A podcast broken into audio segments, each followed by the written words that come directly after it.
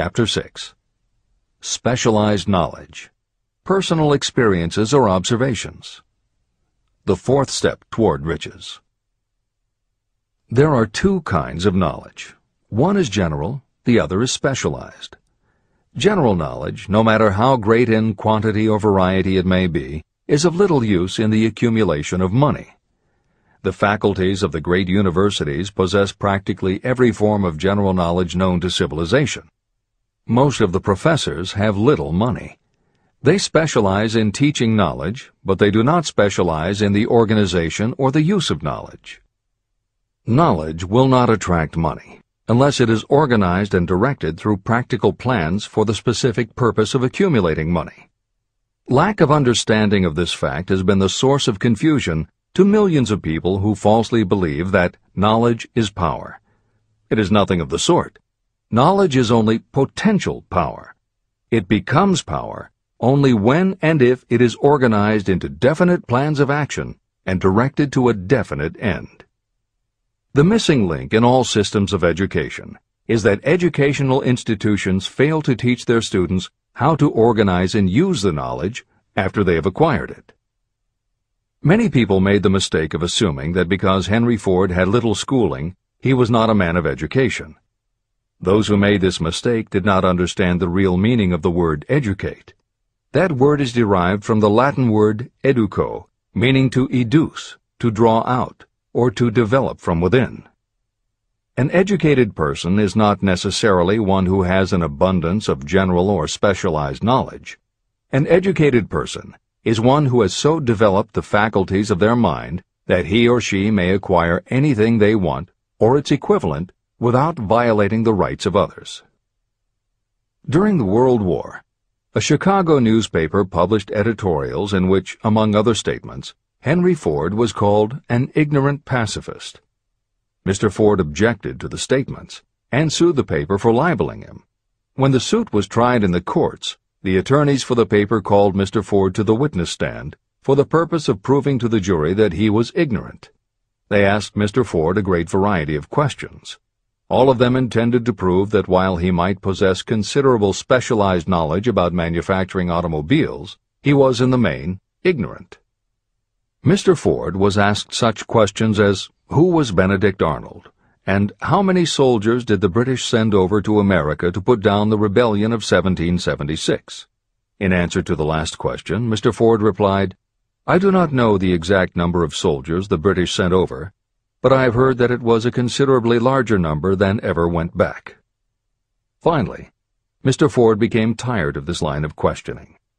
In reply to a particularly offensive question, he leaned over, pointed his finger at the lawyer who had asked the question, and said, If I should really want to answer the foolish question you have just asked, or any of the other questions you have been asking me, let me remind you that I have a row of electric push buttons on my desk, and by pushing the right button I can summon to my aid men who can answer any question I desire to ask concerning the business to which I am devoting most of my efforts.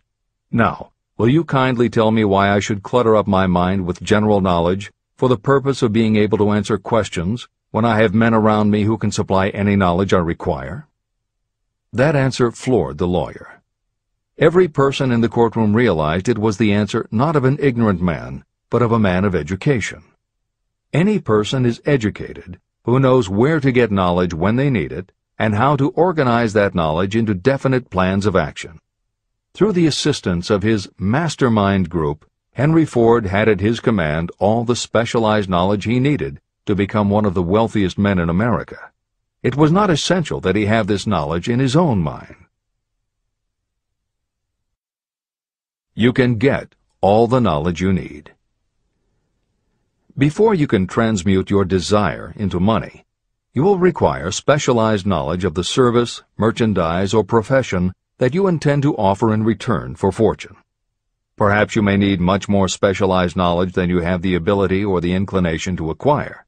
If this is true, you may bridge your weakness through the aid of your mastermind group. The mastermind is defined as coordination of knowledge and effort in a spirit of harmony between two or more people for the attainment of a definite purpose. The larger meaning of the mastermind group is explained in greater detail in later chapters. Editor's comments. After reading Hill's definition of the mastermind, many people may assume that he is describing teamwork. That would not be correct. The following explanation is adapted from the Napoleon Hill Foundation's book, Believe and Achieve. Teamwork can be achieved by any group, even one whose members have disparate interests, because all it requires is cooperation. In teamwork, people might simply be cooperating because they like the leader or out of a sense of duty. Some team members will give 100% to any team that pays them enough, but they have little concern about the objective. And sometimes there is good teamwork because different members have different agendas. A board of directors may disagree, even be unfriendly, and still run a business successfully. Musical groups are made up of notoriously self-centered people who work as a team if it will help them get ahead. Masterminds, on the other hand, are formed of individuals who have the same agenda, a deep sense of mission, and commitment to the same goal. Masterminds represent the highest order of thinking by a group of knowledgeable people each contributing their absolute best according to their abilities, expertise, and background. If you have ever been a part of a meeting when everything just clicked and ideas built upon other ideas, with each member contributing until out of the group activity came the best possible idea or solution, that was a mastermind at work. Napoleon Hill believed that you must make the mastermind experience a regular part of your life if you really want to succeed. How to select the right people for your mastermind will be discussed further in Chapter 11, The Power of the Mastermind. This is the end of the editor's comment. The accumulation of great fortunes calls for power, and power is acquired through highly organized and intelligently directed specialized knowledge. That knowledge does not, necessarily, have to be in the possession of the person who accumulates the fortune. This should give hope and encouragement to those who want to accumulate a fortune, but don't have the necessary education to supply such specialized knowledge. People sometimes go through life suffering from inferiority complexes because they are not people of education. The person who can organize and direct a mastermind group of people who possess the knowledge needed is just as much a person of education as any other individual in the group. Thomas A. Edison had only three months of schooling during his entire life, but he did not lack education. Neither did he die poor. Henry Ford had less than a sixth grade schooling, but he managed to do pretty well by himself financially. Albert Einstein was working as a clerk in a patent office when he began to develop his world-altering scientific theories. Editor's comments. Had Einstein been born today, he might have been diagnosed in his early years as having attention deficit disorder. As a child, he was slow to learn to talk. As a student, he showed little promise and was expelled from at least one school. But what Einstein could do was to focus his concentration on a goal of his choice. His famous theories were the result of thought experiments, experiments that took place inside his mind. It is said that the breakthrough, which led him to the theory of relativity, came not from specialized knowledge of physics or mathematics, but from his ability to imagine what would happen if he were riding on a beam of starlight through space. This is the end of the editor's comments. Specialized knowledge is among the most plentiful and the cheapest forms of service that may be had. If you doubt this, consult the payroll of any university. It pays to know how to purchase knowledge, and it pays to know where to look. First of all, decide the sort of specialized knowledge you require and the purpose for which it is needed. To a large extent, your major purpose in life, the goal toward which you are working, will help determine what knowledge you need. Your next move requires that you have accurate information concerning dependable sources of knowledge. The more important of these are your own experience and education.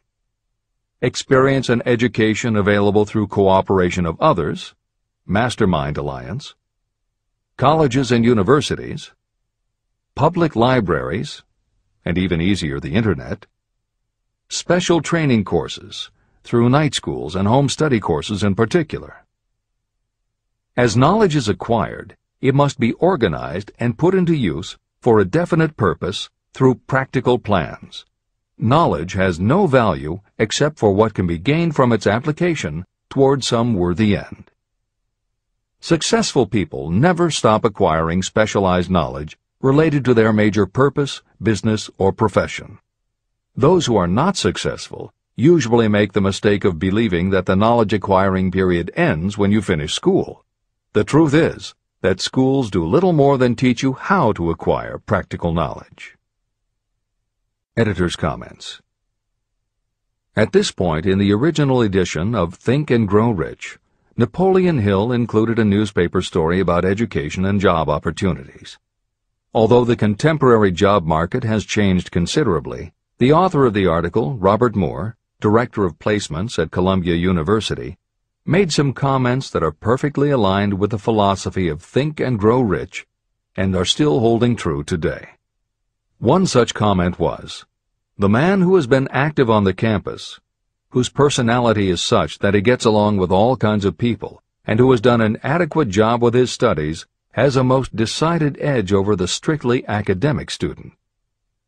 One of the largest industrial companies, the leader in its field, in writing to Mr. Moore concerning prospective seniors at the college said, We emphasize qualities of character, intelligence, and personality far more than specific educational background.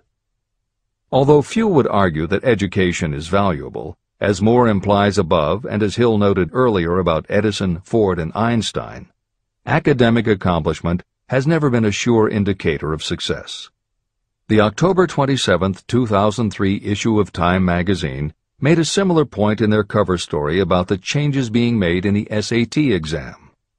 Although the article's primary focus is on the efforts to make the SAT less biased, it also notes that recent research indicates that neither the SAT nor IQ tests have proven to be very reliable predictors of future real-world achievement.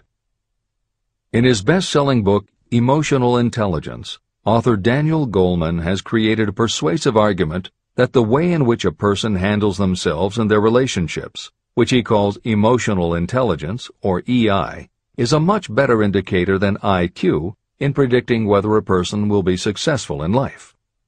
In his later books, Working with Emotional Intelligence and Primal Leadership, Goleman applies his theory to the workplace, focusing on emotional intelligence leadership techniques and comparing corporate managers' EI with their IQ to analyze which has the greatest positive effect on the financial bottom line.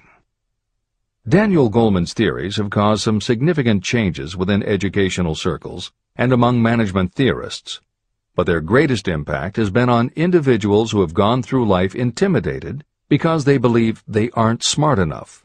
For them, Goleman's books offer convincing evidence that although they may not have conventional education, their natural abilities and interpersonal skills can be far more important in achieving success. This is the end of the editor's comments.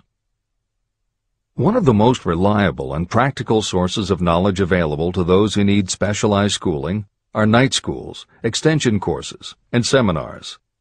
The correspondence schools give specialized training anywhere the U.S. mails go, or via the Internet. One advantage of home study training is the flexibility of the study program, which permits you to study during spare time.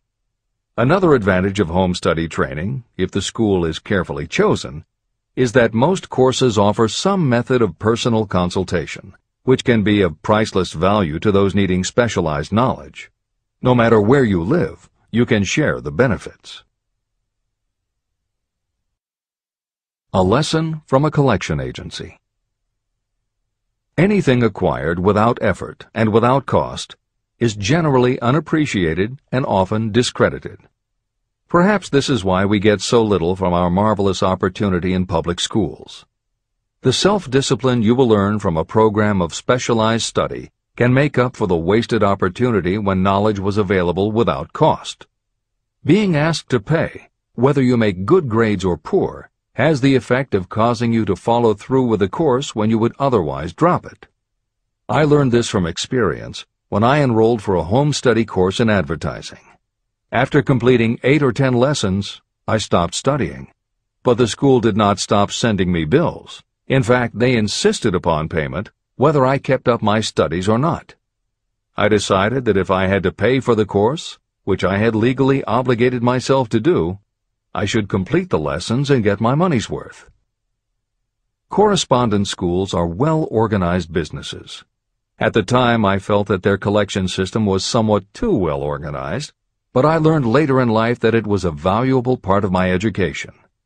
The truth is that their collection department constituted the very finest sort of training on decision-making, promptness, and the habit of finishing what you begin.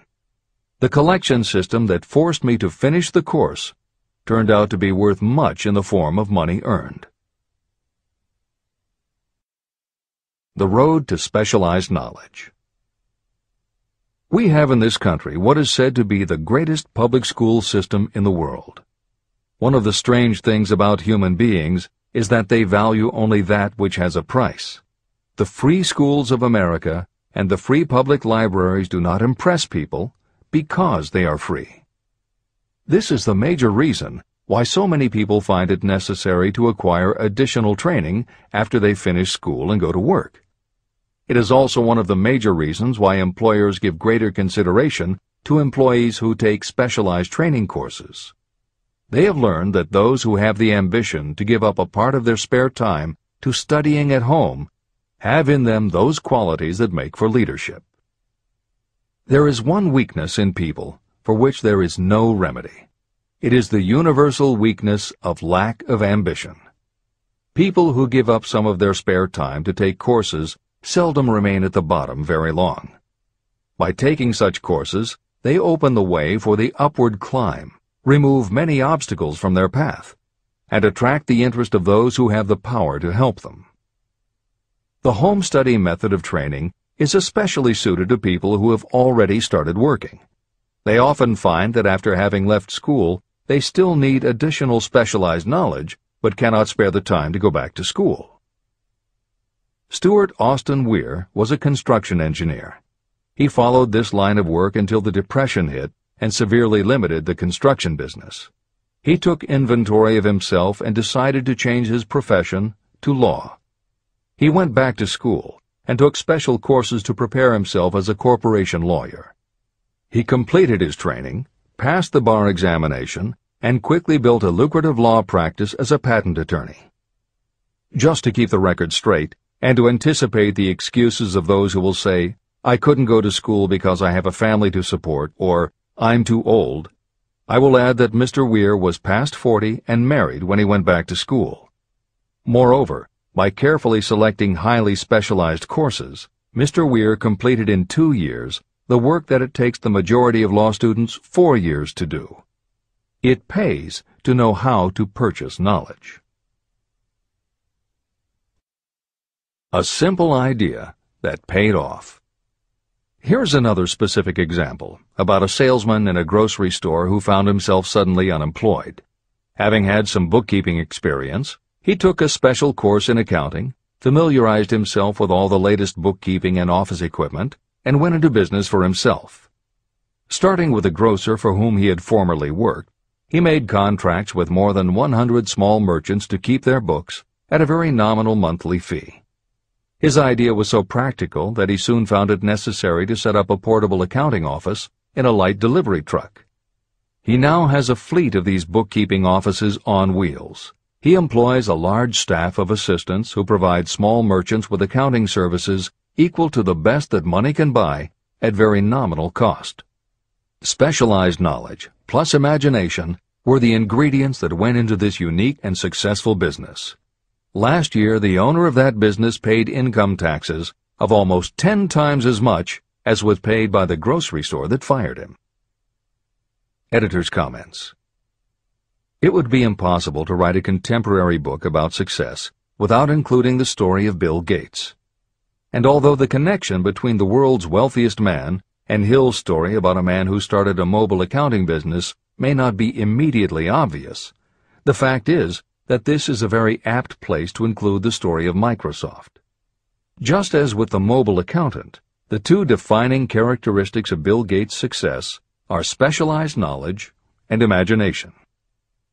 Everyone had recognized at an early age that Bill Gates was a very bright student, but he had little interest in anything other than science and math. And when the mothers group at his school arranged for the students to learn about computing, that became his passion. By the time he was 13, he taught himself computer programming.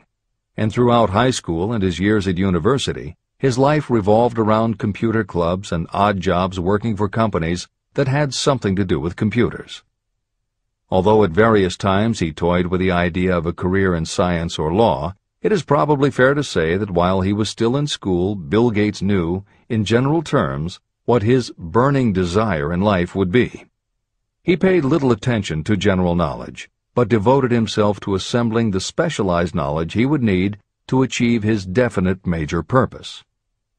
Gates' burning desire heated up the day his friend and fellow computer club member Paul Allen bought a copy of the January 1975 issue of Popular Electronics. On the cover was a picture of an inexpensive desktop computer, the Altair 8800, which could be built from a kit. Gates and Allen knew in their gut that there were other students just like them who would love to get their hands on one of these things. At the time, it took a lot of imagination to foresee the impact computers might have on the average person. And even though they didn't own an Altair, they decided they could write a computer program for it. That took even more imagination. They contacted Ed Roberts, the founder of the company that made the Altair, and pitched their idea. Roberts told them he was getting offers from all over, and his policy was that whoever wrote it first would get the job. For the next two months, they tore apart the manual, gleaning the specialized knowledge they would need to write the program. They were the first to deliver a workable operating system, and Roberts bought it from them for $3,000 plus a royalty on sales. With their vision of the future burning in their imaginations, Gates and Allen used the advance and their royalties to launch a company that would be in the business of writing computer programs. They named their new company Microsoft and called old friends from their high school computer club to staff it. Bill Gates was 19 and Paul Allen was only a few years older. They and about nine of their friends started writing programs for Apple Computer, Commodore, and anyone else who would contract with the company for their services. For the next five years, Bill Gates and Paul Allen had their share of imaginative ideas, but mostly they concentrated on learning the specialized knowledge needed to run and grow a successful business. Then in 1980, IBM, which had finally decided to get into the small computer business, needed help getting up to speed. They approached Microsoft to write an operating system for the new computer venture. Once again, specialized knowledge and imagination were the qualities that guided Bill Gates. In their imagination, Gates and Allen could see an even bigger future than before, and through specialized knowledge of what computers were capable of, they knew the role they could play in that future. They then made two business moves that are the foundation of the Microsoft success. First, because IBM had such a tight schedule, Gates went to a computer programmer, Tim Paterson, and bought from him a rudimentary but already developed operating system. Gates then set to work modifying the system, and he renamed it MS-DOS, for Microsoft Disk Operating System. The other move that was crucial to their success was the negotiation with IBM. They started from the position that they would not sell an operating system to IBM. What they would do was license the system to IBM in exchange for a royalty on every copy sold with an IBM computer. And it would not be an exclusive license, which meant that Microsoft could also license the system to other computer companies. If you were to continue to track the history of Microsoft, you would find those same qualities, a burning desire, an idea, specialized knowledge, and imagination behind each move Bill Gates made and continues to make, just as they were behind the success of the man who started the mobile accounting business. This is the end of the editor's comments. The beginning of the successful mobile accounting business was an idea. I know this is true because I was the one who gave him that idea. Now I'd like to pass on the story of another idea and it was my accountant friend who indirectly suggested this one to me. When I first proposed the accounting idea to him, he said, I like the idea, but I would not know how to turn it into cash. In other words, he did not know how to market his bookkeeping knowledge after he had acquired it. So, with the aid of a young woman copywriter, a very attractive presentation was prepared describing the advantages of the new system of bookkeeping. The brochure told the story of this new business so effectively that its owner soon had more accounts than he could handle. There are thousands of people all over the country who need the services of a merchandising specialist capable of preparing an attractive way to market personal services. This idea was born of the necessity to solve a specific problem. But it did not stop by serving merely one person. The woman who created the presentation has a keen imagination. She saw in her newly born brainchild the making of a new profession to serve thousands of people who need practical guidance in marketing personal services. Spurred to action by the success of her first prepared plan to market personal services, this woman turned to solving a similar problem for her son. He had just finished college, but had been totally unable to find a market for his services. The plan she created for him was the best example of merchandising personal services I have ever seen.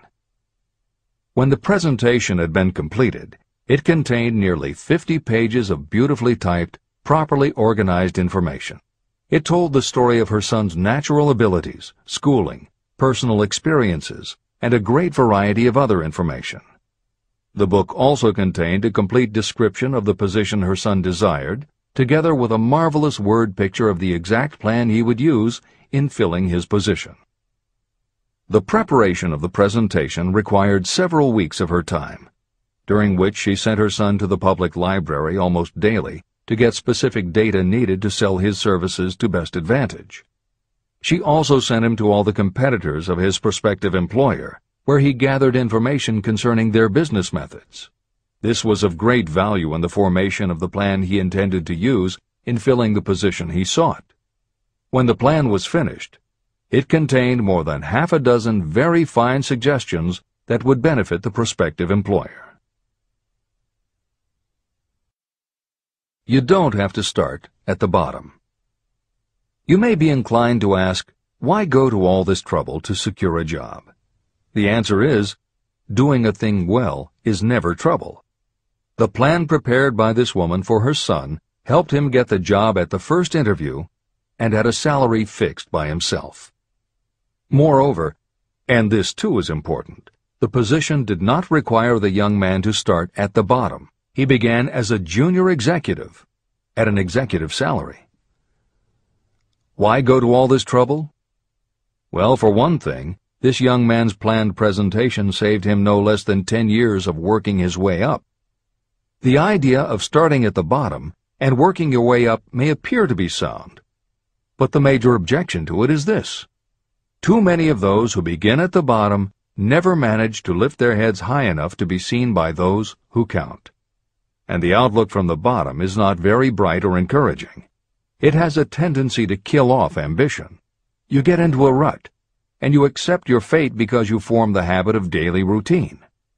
Often this habit finally becomes so strong you don't even try to throw it off. And that is another reason why it pays to start one or two steps above the bottom. By so doing, you will form the habit of looking around, of observing how others get ahead, of seeing opportunity, and of embracing it without hesitation. A splendid example of what I mean is Dan Halpin. During his college days, he was manager of the famous 1930 championship Notre Dame football team, when it was under the direction of the late Knute Rockne. Halpin finished college at a very unfavorable time. The Depression had made jobs scarce. So after a fling at investment banking and motion pictures, he took the first job with a potential future he could find. It was selling electrical hearing aids on a commission basis. Anyone could start in that sort of job, and Halpin knew it, but it was enough to open the door of opportunity to him. For almost two years he worked at the job, but it didn't satisfy him. He would never have risen above that job if he had not done something about his dissatisfaction.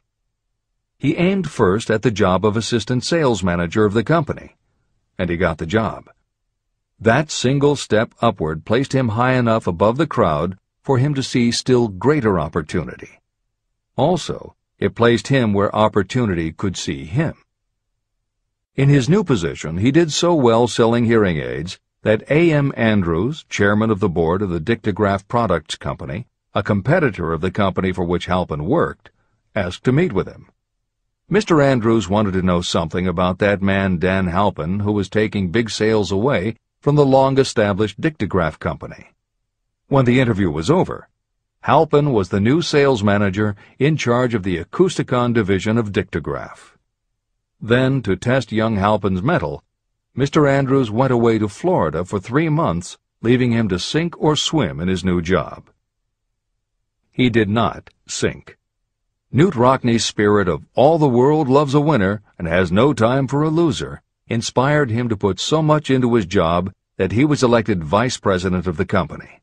Vice president was a job that most would be proud to earn through 10 years of loyal effort. But Halpin turned the trick in little more than six months. One of the major points I'm trying to emphasize through this entire philosophy is that we rise to high positions or remain at the bottom because of conditions we can control, but only if we desire to control them. I am also trying to emphasize another point that both success and failure are largely the results of habit.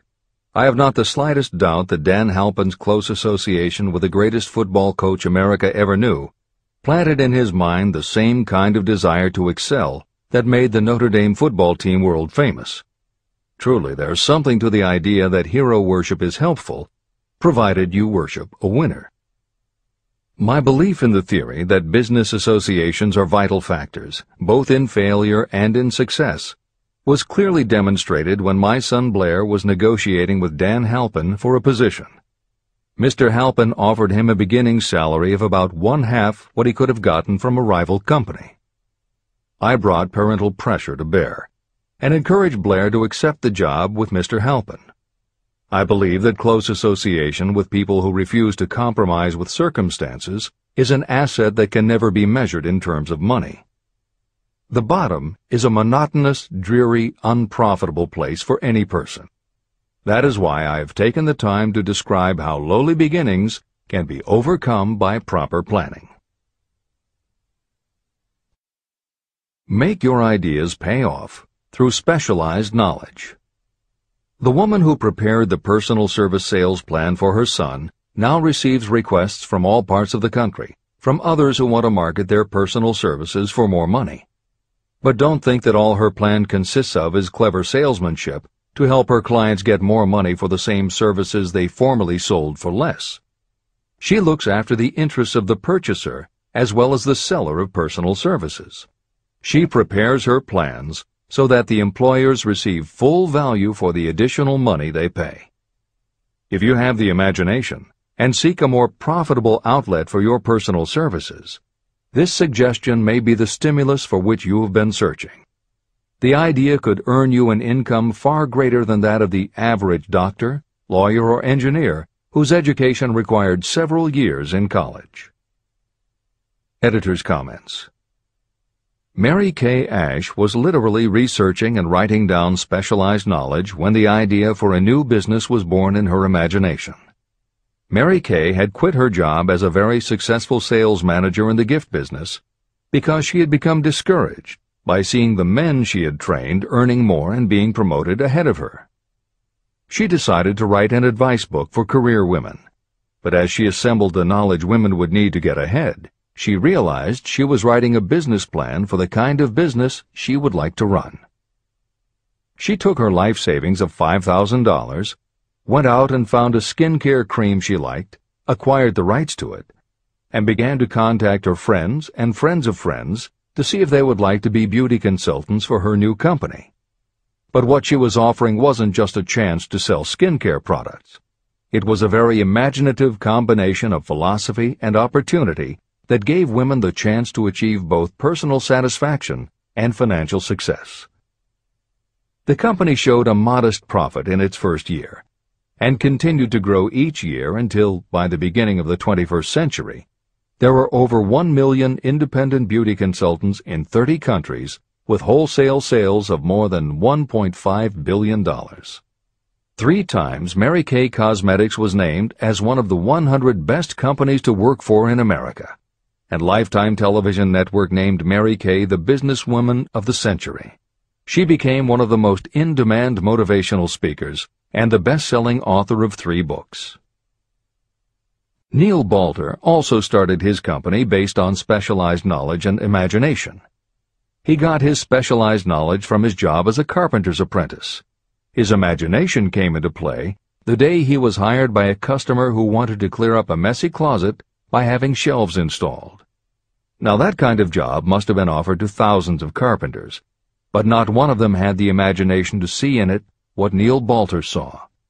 When he finished the work, Balter didn't just see nicely fitted shelves. He saw that he had created a solution for a problem that was common to every household in America. He took the money he earned from the job and started his own business, California Closet Company, which specialized in shelves and fittings designed to attractively organize closet space for maximum efficiency. But Balter's imagination didn't stop once he had his own business up and running. Now he could imagine an even bigger operation. So he went out to find new specialized knowledge about operating and franchising a business. Neil Balter had licensed more than 100 California Closet franchises when Williams-Sonoma offered to buy the company for $12 million. Lillian Vernon's specialized knowledge was in an area that many women had, but they didn't have the imagination she had. To quote from her autobiography, An Eye for Winners, handbags. I knew about those, why not sell them, and belts to match. Didn't every teenage girl strolling along the street anywhere in the United States sport a handbag and belt? And my handbags would offer something special. Each one would be personalized with initials. I knew with absolute certainty that teenagers would go for items that made them feel unique. She believed enough in her idea that she spent $495 to take a small ad in Seventeen magazine. The ad brought in $32,000 in orders. That was when Lillian Vernon started to gather other specialized knowledge about renting space, manufacturing products, warehousing, and shipping, all of which she'd need to grow her idea of bags and belts into a direct response business featuring a whole array of distinctively monogrammed items. Within a few years, she needed more specialized knowledge about product photography, layout, printing, and direct mail as she imagined having her own catalog. She started by mailing a 16-page black and white catalog to 125,000 customers who had bought products from her in the past. At the beginning of the 21st century, Lillian Vernon was still picking the merchandise and overseeing the design of her catalogs many of which now run well over 100 full-color pages, are mailed to millions of people many times each year, and generate approximately $250 million in annual sales. There is another story about gathering specialized knowledge that is so good we will use it to conclude this editorial comment. It actually comes from the Napoleon Hill archives, and although he did not include it in Think and Grow Rich, he often used it as an example in his lectures and seminars. There was a young man who started out working for the railroad in 1893 as a machinist at five cents an hour. He was always taking courses and learning what he could about steam engines, and by 1905 he had worked his way up through the ranks until he was superintendent of motive power for Chicago Great Western in Oelwein, Iowa. Then he did something that must have made his friends think he had taken leave of his senses. He was attending the Chicago Automobile Show when a red and white locomobile caught his attention. He put up his life savings of $700 and convinced a friend to co-sign a loan for $4,300 so he could buy the car. He promptly took it home, put it into a shed, jacked it up, and proceeded to take it apart piece by piece. Then he put it back together again. Then he took it apart and put it back together again. After doing that a few more times, he had learned what he wanted to know. And that was how Walter P. Chrysler gathered the specialized knowledge he needed to get himself out of railroading and into the automobile business. This is the end of the editor's comment. There is no fixed price for sound ideas. Behind all ideas is specialized knowledge. But remember, Specialized knowledge is more abundant and more easily acquired than ideas. Because of this truth, there are ever-increasing opportunities for the person capable of helping men and women sell their personal services. Capability means imagination, the one quality needed to combine specialized knowledge with ideas to create organized plans that will yield riches. If you have imagination, this chapter may present you with an idea that is the beginning of the riches you desire.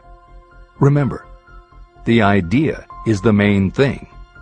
Specialized knowledge may be found just around the corner. Any corner.